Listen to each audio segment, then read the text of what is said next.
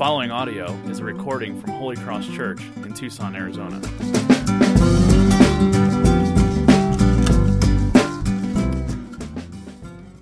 Now, I want to ask you a question. It's a rhetorical question, meaning answer this in your head, don't say it out loud.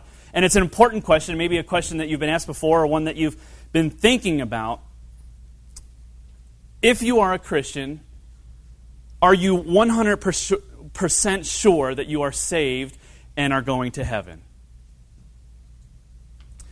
Now, the Bible says in John 3:16, a passage that we understand well or have heard before, for God so loved the world that he gave his only son that whoever believes in him would not perish but have eternal life.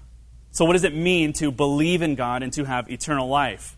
And there may be doubts in your life as you think of this question, and maybe through the journey of your faith. If you've been a Christian for uh, many years, there's been maybe a journey, and the doubts have crept into your mind. Was that belief authentic? Was my confession and my acceptance of Christ, believing in Him, was it, was it real? Was it authentic? Was that the Holy Spirit or just a lot of sugar that I ate that day? Did my prayer stick? Maybe I should pray it again. Maybe I should ask Jesus into my heart again because I'm not so sure what you know how sure my faculties were at the time that I prayed. Maybe I'll get baptized again just to make sure that everything there is there in place. Maybe there have been some doubts like that in your life. And then there are some passages like the ones in, in Matthew chapter 7 that says, Not everyone who says to me, Lord, Lord, will enter the kingdom of heaven, but the one who does the will of the Father. And so we see that the Bible says whoever believes in Jesus will have eternal life. And then we see in a passage that says there will be people who believe in Jesus, who confess Jesus, proclaim him, pray the prayer that are not truly saved. And so John says in our passage here in verse 13, he says, This is the reason I've written these words. This book, this letter to you, is so that you can know for sure, so that you can have this confidence, this resolved assurance, that you can know today without a doubt, 100% sure, that you belong to God, He belongs to you, and you have eternal life. The central purpose of his writing is for Christians to walk away from these words, having read them and understood them and, and put their trust in what they testify to, to have this unshakable assurance of where they stand with God. And his readers, if you've been following along with us, you've, you've seen that his readers have become very confused because people have come into their life and different teachers, John calls them false teachers, and they say, here's what you really need to do to become a Christian this and do that and do this. Yes, Jesus is great, but here are some other things that you need to believe and understand and to do if you are really a Christian. And you really can't be sure if you're a Christian unless you do these things. And John comes in and says, let's set it straight. I may be overestimating it, but I would imagine if we took a blind poll, you know, no names, no recourse, no way of knowing who was writing it, how confident you were that as you stand right now in your relationship with God that you would go to heaven, how many would be 100% sure?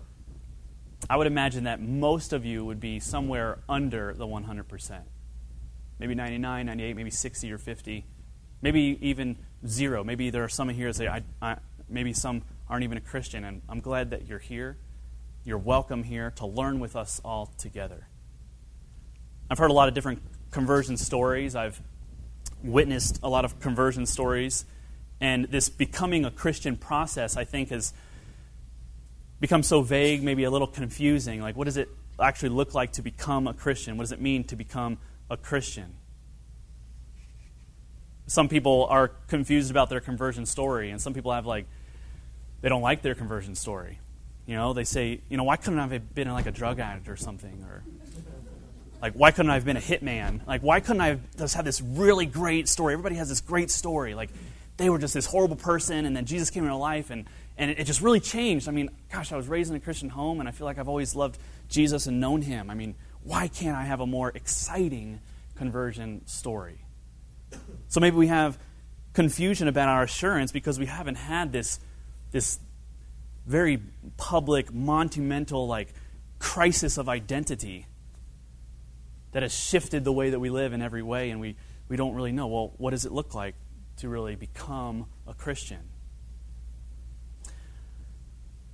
Maybe certain circumstances in your life have caused you to doubt your secure standing with God because how things have happened. some pain or sorrow or grief or, or surprises in your life that may have happened. You say, I don't really know. I, I used to think I was secure with God, but maybe not so sure.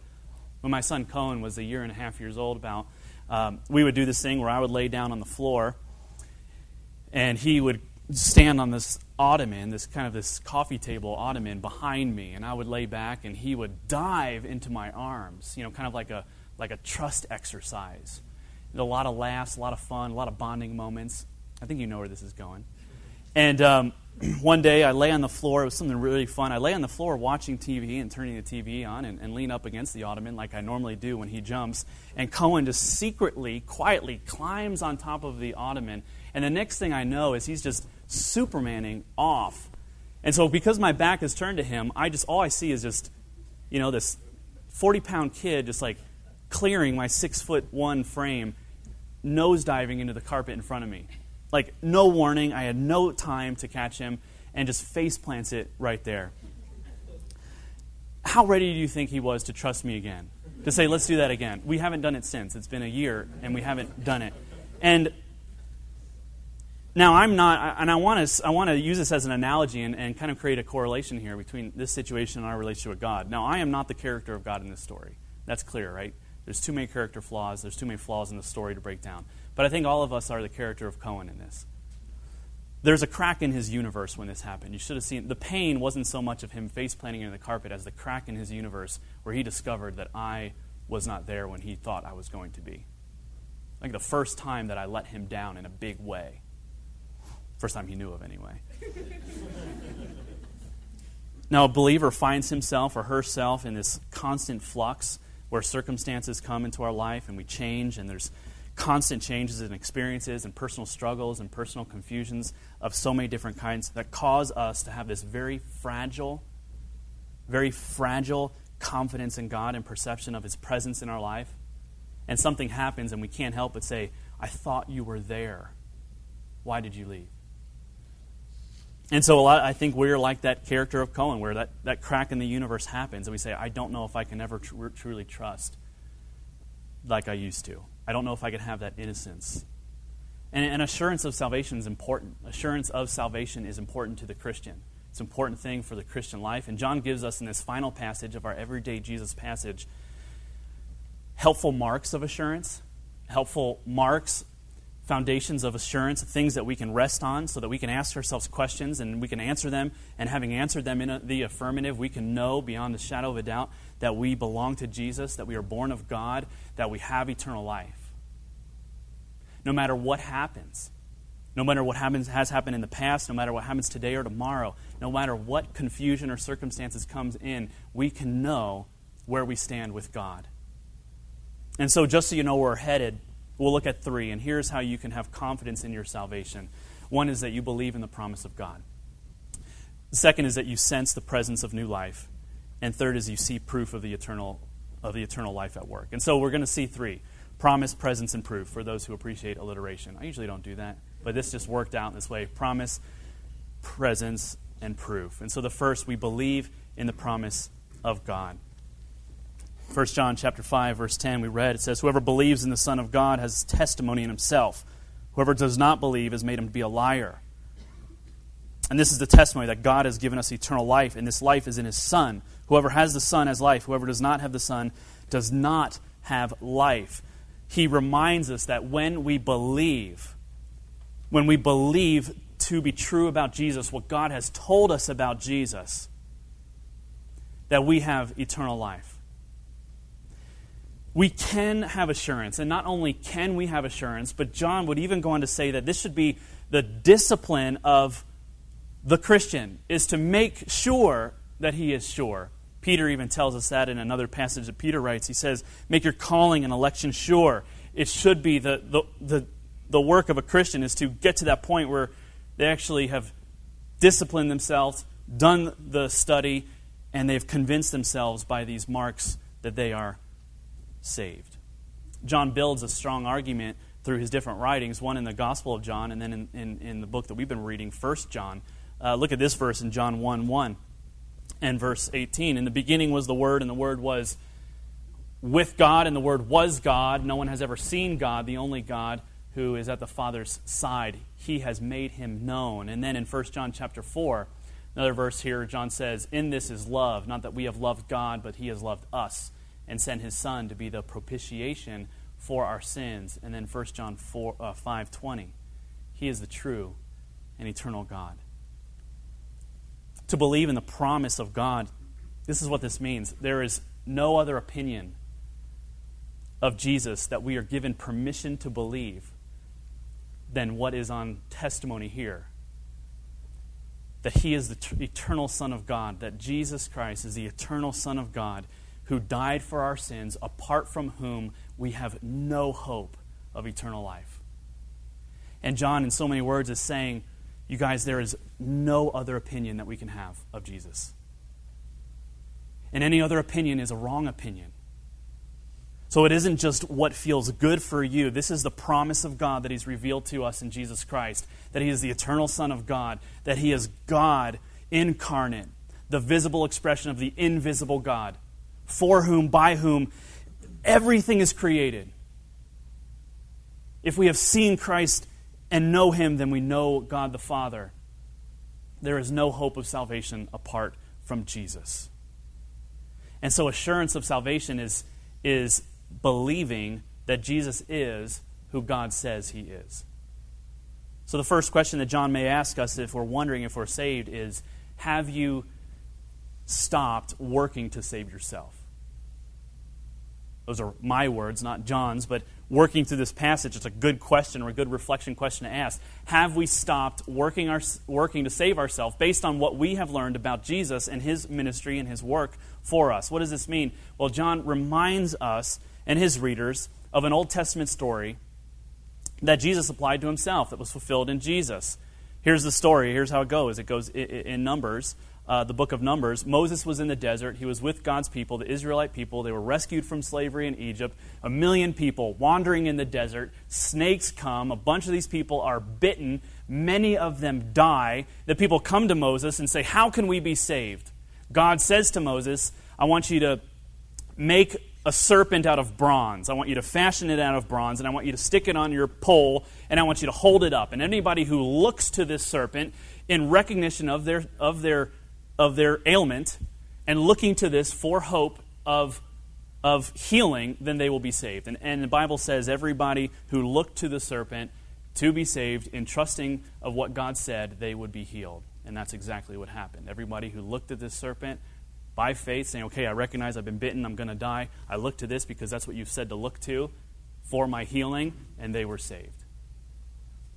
Well, John, Jesus says in, in the book of John that John, our author here, records in chapter 3, he says, and Moses, Jesus says this, and Moses lifted up the serpent in the wilderness, so must the Son of Man be lifted up, that whoever believes in him may have eternal life. Jesus is saying, you know that snake that everybody looked to for healing? That's me. That's me. So, in recognizing our inability to please God, our, our fallenness as we sin, our brokenness, our need for Him, Jesus says, if you look to me and, and you believe what God has promised about me, that I am that serpent that must be lifted up for, uh, in, in place of people's sins, for the forgiveness of sins and their healing of their soul, then that is what will happen. Jesus says, I am the snake. Whether we were born a Christian or, or not, the basis of our salvation and assurance is in the promise of God and what He says about Jesus. What do you believe about Jesus? Do you believe that He was sent as a propitiation for your sins? Do you believe that He was given up? He gave up Himself, His own life, for your sins? Or do you believe in, in something else? Do you believe that you are working to save yourself? Do you believe that you, that God has done something kind for you, and now you need to work yourself by your own merit, by your own obedience, to be loved and accepted by God. What are you basing your eternal life on? Is it looking to Jesus or is it looking to something else? Maybe you've said something like this before in your life or know someone who has. I once was a bad person, but I got better. That's not trusting in Jesus. I had a friend growing up who really loved Jesus, and I remember I just admired their faith, and I always wanted to be like that person, so that's what I want to do. I want to be like that person who loves Jesus. That's great, but that's not resting in the promise of God in Jesus. Maybe you could say, I was, when I was 11 years old, I prayed the prayer to have Jesus in my heart. Now, God can answer our prayers as we pray to Him, but it's possible to pray without truly believing. And there are some people who are outside of the sphere of forgiveness. There are some people who are not forgiven. This is what John means. There's this tough passage right in the middle of our text where he says there is a sin that leads to death and there are sins that don't lead to death. And this is what John is trying to do. He's explaining, he's saying, guys, let's not be naive. Not everybody who believes, not everyone believes Jesus. Not everybody eh, believes Jesus, and therefore not everybody is saved. Not everybody has eternal life. Not everybody is going to heaven. Those who deny Jesus as the Son of God who has come to us in the flesh, those who deny his work on the cross for the forgiveness of their sins, those people are outside of the sphere of forgiveness. But he says, but he's saying, but, but that's not the point. The point isn't that we would say, okay, well, let's try to figure out who's going to heaven and who's not. The point is, as he goes on, he says, you do believe this. You do believe that Jesus is the eternal Son of God. You do believe that He is the promised Savior. You do believe and trust in Him, His work on the cross. You have recognized your need for Him. You've lifted up your eyes to Him in recognition of your need, and you've placed your hope in Him. So, yeah, it's true that some people do not have Christ and therefore do not have eternal life. But you do because you believe in what God has said. That's John's point in saying this. This is the important matter. Not to figure out who's going to heaven, who's going to hell, but to recognize that you trust in God's promise. He understands that we need to be reminded of this so often because we sin. We will continue to sin. And even though we sin from time to time, those who are Christians continue to sin, our sins don't lead to spiritual death because we believe that the promise of God in Jesus Christ is that our sins have been forgiven. We have received His righteousness, has been given to us because of Christ's righteousness, His perfection. And then he launches into these three verses that all start with the words, We know, we know, we know. And this goes into our second point trusting in the promise of God, believing in the promise of God and, and who Jesus is. And the second one is that we sense a presence of a new life. He says, We know, we know, we know. You know, when you're having a hard time, when you're confused, whether it's something in your career, maybe it's something in your relationship, maybe it's just something that has happened, and you go to a friend and you just don't know what to do, and this person is here trying to comfort you, that person will often say, Come on, you know, you know. They'll, they'll start a phrase out like that to kind of to remind you of who you really are and, and what you truly believe and, and what is real in your life. Verse 18, we know that everyone who has been born of God does not go on sinning. 19, we know that we are from God. And 20, we know that the Son of God has come and given us understanding, and we are in Him. So, this sense of this presence of a new life means that we sense a change because we know that we have a relationship with God through Jesus. And it's affirmed in the presence of the Holy Spirit in our life. John talks about the Holy Spirit, the gift of the Holy Spirit, the presence of God in our lives. Verse uh, chapter 3, 24 says, And by this we know that we abide, he abides in us by the Spirit whom he's given us. Chapter 4, no one has ever seen God. If we love one another, God abides in us, and his love is perfected in us. By this we know that, we're, that we abide in him and he in us, because he has given us his Spirit. And so, primarily, the basis of our salvation, and therefore the basis of our assurance, is the objective work of Jesus. Why are we saved? Because Jesus did this.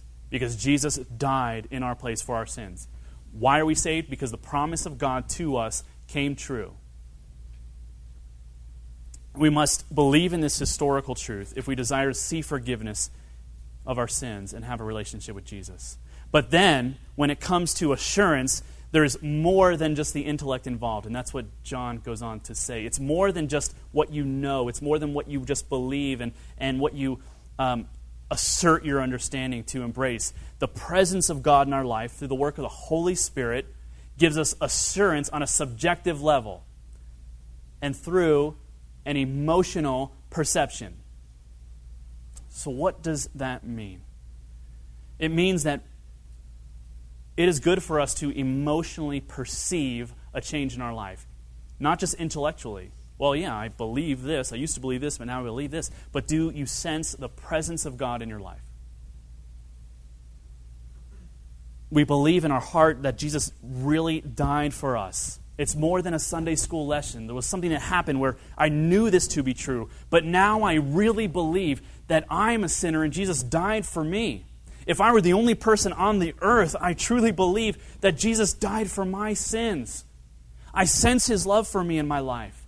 I feel his presence in my life, drawing me to himself, creating an affection in my heart to love him more, to pursue him more deeply, to, to respond to his commands with obedience. I have this desire for him. And it wasn't always there. I knew, but then there was something that changed, and now I want. I want him in my life. You really believe that you're a child of God, that you're an adopted son or daughter, that you belong to him, that you've been accepted. I'm not saying that all the trouble in your life and all the things have gone away, but I'm saying that you sense this inward reality that you have God.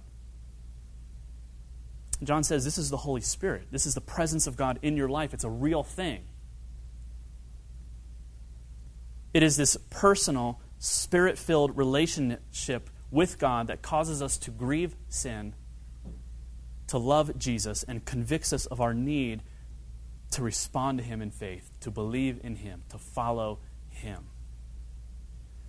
Now, this subjective emotional element is most often recognized when someone comes up to and says, says to us, I feel led by God. I feel led by God. This can be really dangerous. People can do some really horrible things by saying that and justify their actions by saying, hey, God told me to do it. You can use this for just about anything. I feel led by God to pursue this high paying job in Orange County. God told me. God told you. God told me. I'm supposed to do that.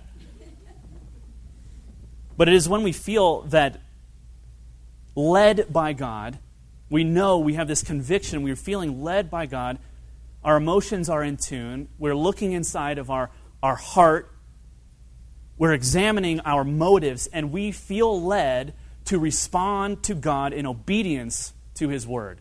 That's when we know we're led by God. When it's consistent with what He's revealed in His Word. Maybe you're wondering, I don't know if I feel the Holy Spirit. I don't know if I feel led by God. I don't know if I've ever felt led by God.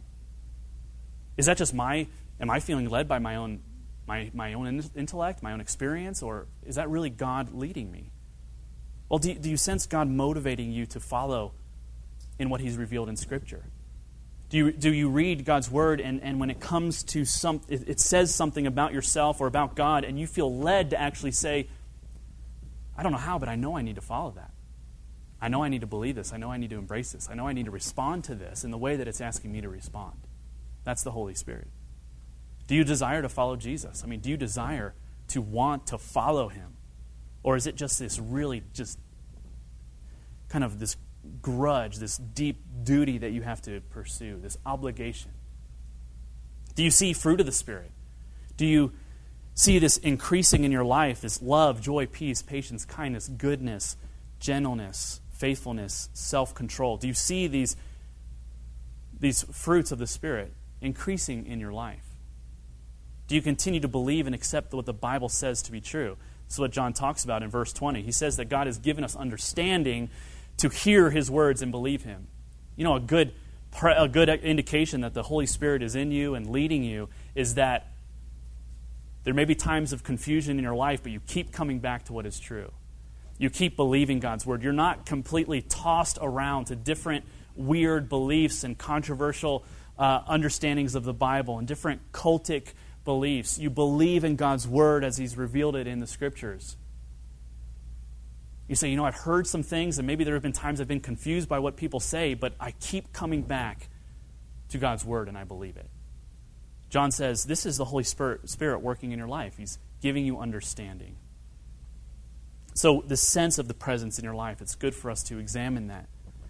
And if not, if we don't have it, we should ask for it. We should spend some time with, good introspection.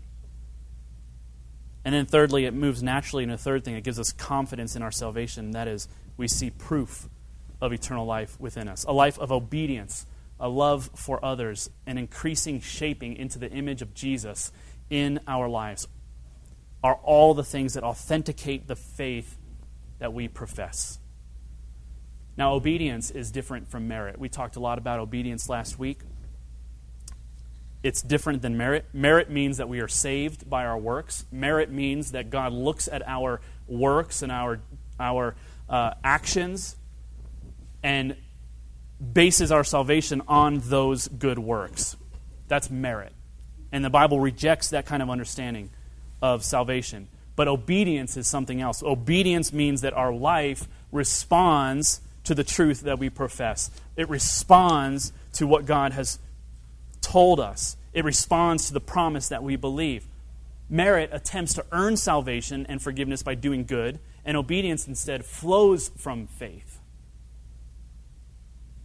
And so, for the person who genuinely trusts in God, there is this posture of faith, a posture of a person who trusts in Jesus. That they may be stumbling and making mistakes, but they're, they're stumbling towards Jesus. They're stumbling forward. There's a posture that is inclined to focus and fix their life on Jesus. Reading up on this topic and doing just some personal study as well, I, I discovered this book called Stop Asking Jesus into Your Heart How to Know for Sure If You Are Saved. And I thought, that's exactly what I'm talking about this week. Let's read. And the author, J.D. Greear says something like this He says, Conversion does not bring sinless perfection, but it does begin to make fundamental changes in the human heart.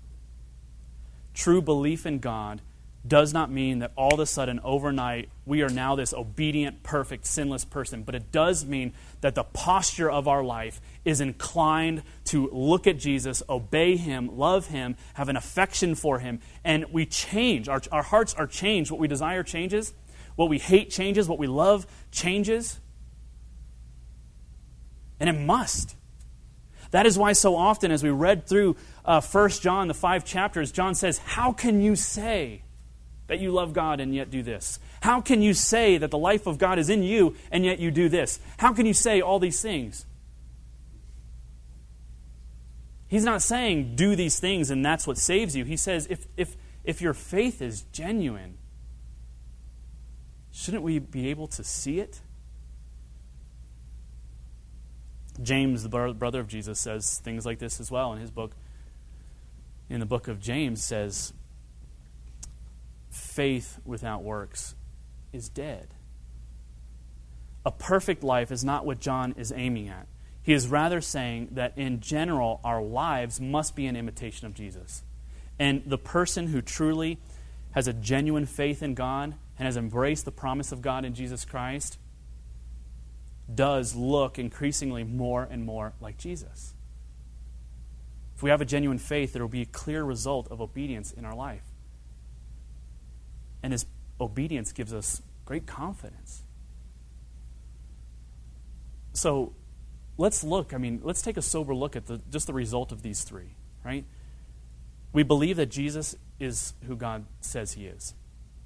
He's the eternal Son of God who has died for our sins based of no work on our own, but by his grace. If we trust in this promise, we have eternal life. Eternal life is for those who believe in Jesus and what he has done and who he is. And have, has stopped working to save themselves and reach God and find friendship with God through their own work and have transferred from that place of posture to a posture of believing in Jesus. The second thing is that we sense God's presence in our life and we see a growing desire, this emotional perception that we love Jesus, He loves us, and we follow Him. And thirdly, we see evidence of real faith, like we're becoming a new person. We're being more like Jesus, we're obeying His commands.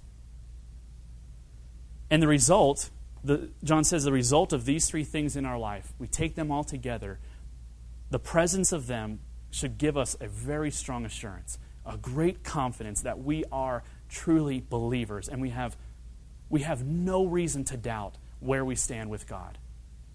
So much so that a person should never wonder will I pers- persevere to the end? It should give a person great cause to say, I belong to God forever. I am His, and He is mine, and His life is in me, and now I live the life that He has given to me. My hope is secure, and I am held in the love of God and his power forever. And I hope that as you've worked through this passage, this has happened. That you have found comfort in these evidences, in these three things. You've found comfort as you look in your own life. But obviously, it can accomplish a, a second thing entirely. Right? So there is the person that sees these things and, and, and is just pushed deeper into assurance, confidence. Oh, he's saying all the, yes, I was worrying, but now I see that those things are true in my life. Thank you, Jesus. And then there's the other person that says, oh man, I'm like, I'm batting like 300 on these. You know, maybe 600. I don't know, two out of three. What does that mean? You see, this can accomplish two things. It can give us great confidence, assurance of our salvation, or it can give us great cause to worry. And this was the very intention of John's book, I believe. I don't, uh, this is not a moment for me to say, you guys are just being too hard on yourself. I think I want to do what John is doing. He's saying, This is the intention of my words. I want to give you assurance. And if you don't see these things, you should worry. You should question. You should think. You should not just say, Oh gosh, I'm just going to I'm just going to focus on uh, the part of the Bible in John that says God is love. And I'm just going to I'm just going to focus on that and just take that as far as I can.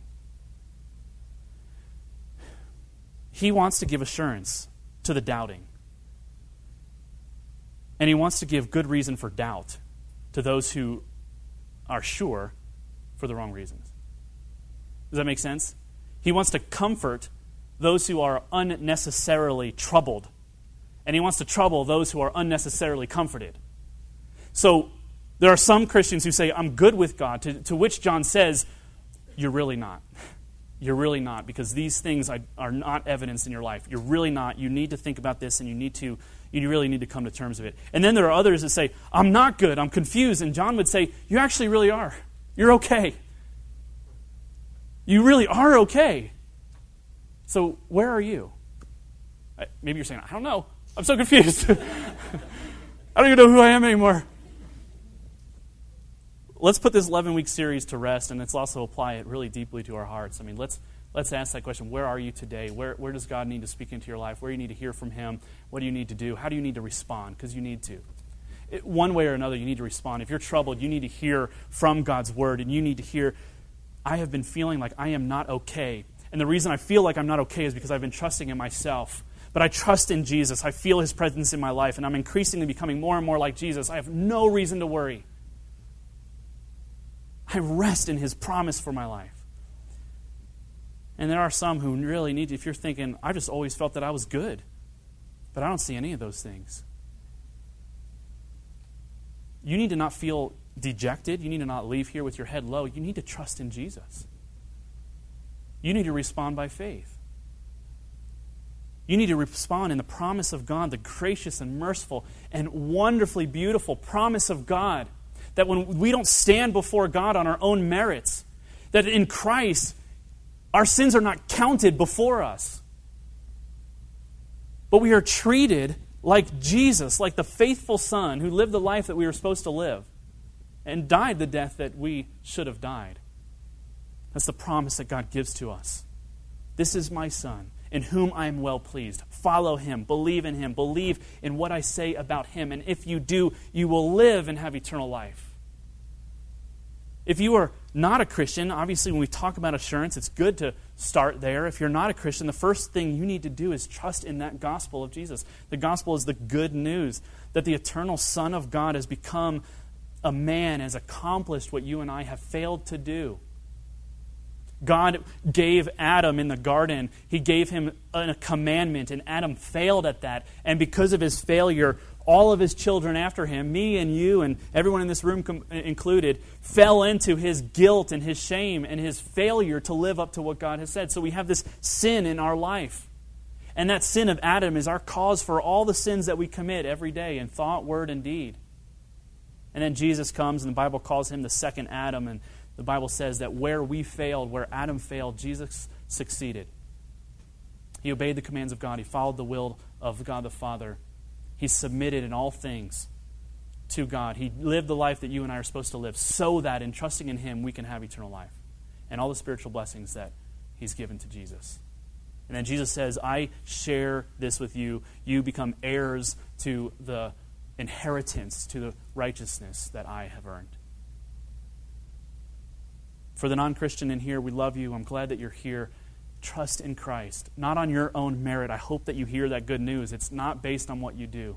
If you're waiting to become that better person that God will finally accept, there's, you, have to, you have to go back into the garden, take place of Adam, get it right. That's the only way. Or you can look to Christ, the serpent that has been raised, the Son of Man that has been raised up for our salvation, and you can place your hope in him. And I hope that you do that. I hope that you wrestle with that and trust in his work for you. And then for the Christian, with which most of, of you are,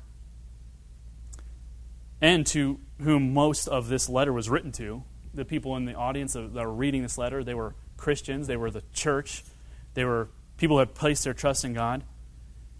Do you have assurance, 100%? It's zero or 100%. Do you have a 100% assurance that you are truly born of God, born of God, that you really are saved? And if so, what evidence do you see in your life for this assurance? How do you see a pattern for spiritual growth? Look at those things. If you say, Yeah, I do feel like I have eternal life, I, I would say, How do you know? And are they the things that are explained here? And if not, do you believe that God doesn't want you, He doesn't want true believers to go throughout their life worrying about where they are? He wants you to be assured, He wants you to be confident of where you stand with Him. Like a loving father would want their children to not worry if, if He loves them or not. I want you to know without a shadow, beyond a shadow of a doubt, even in your own sin and mistakes, that, that you belong to me and I love you, and you can trust that forever. If you have doubts, what it is in your life that is giving you doubts? And that's another good question. What, why are you doubting? And a better question is what would Scripture encourage you to do? How would it encourage you to respond to those doubts? If there is sin and you do believe in Christ, then I would say, then you should, you should repent of those sins. You should turn from those sins. You should turn to Jesus, and you should ask for His power to be made manifest in your life so that you can resist those temptations. Yeah, you should not sin. You should make adjustments in your life so that you are following Jesus and obeying Him. When you sin, your salvation isn't gone. You haven't lost the grace of God. But yeah, you should feel conviction about it. And another thing I want to say is I don't believe that 100% assurance is, is grounds for eternal life. I think that you can be born of God, have eternal life, trust in Jesus, and still have uncertainty. But the reason this letter was written was to true believers who trusted in Jesus that were being confused, to which John says, But you can trust. But you can have assurance, and that's the, that's the direction you need to move. You need to rest in the promise of God. Jesus knows your doubts, He understands them, and He's given you guidance, He's given us guidance on how to address these things and deal with them. So we find assurance in his promise. We find forgiveness through Jesus' work. We are accepted based on his merits, not ours. We're filled with his power through faith. And then he says, Keep yourself from idols. I almost envision John writing this letter, saying, Oh, that was awesome, closing it, walking away, and saying, Oh, I forgot one more thing, and going, Keep yourself from idols. Okay, now I'm done. It's like, What are you doing? What, what's going on in there? But I think it really ties in nicely, and it's the perfect way to end. Just keep yourself from believing following, embracing anything other than this. Keep yourself from orienting your life around anything that would tell you otherwise. That your salvation, that your assurance is based on anything but the work of Jesus. Keep yourself from idols, from serving, desiring, worshiping, orienting your life around anything beyond addition to what John has already said. And so it's a call to keep ourselves alert, discerning. This series is called Everyday Jesus. It is meant to keep you alert, on your toes, to be firm in the faith, to follow Christ, to worship Jesus, the confession of Jesus that is described in His Word, without any confusion, without any watering down, without any variation of Jesus. It is a call to make Jesus our everyday Jesus Let's pray.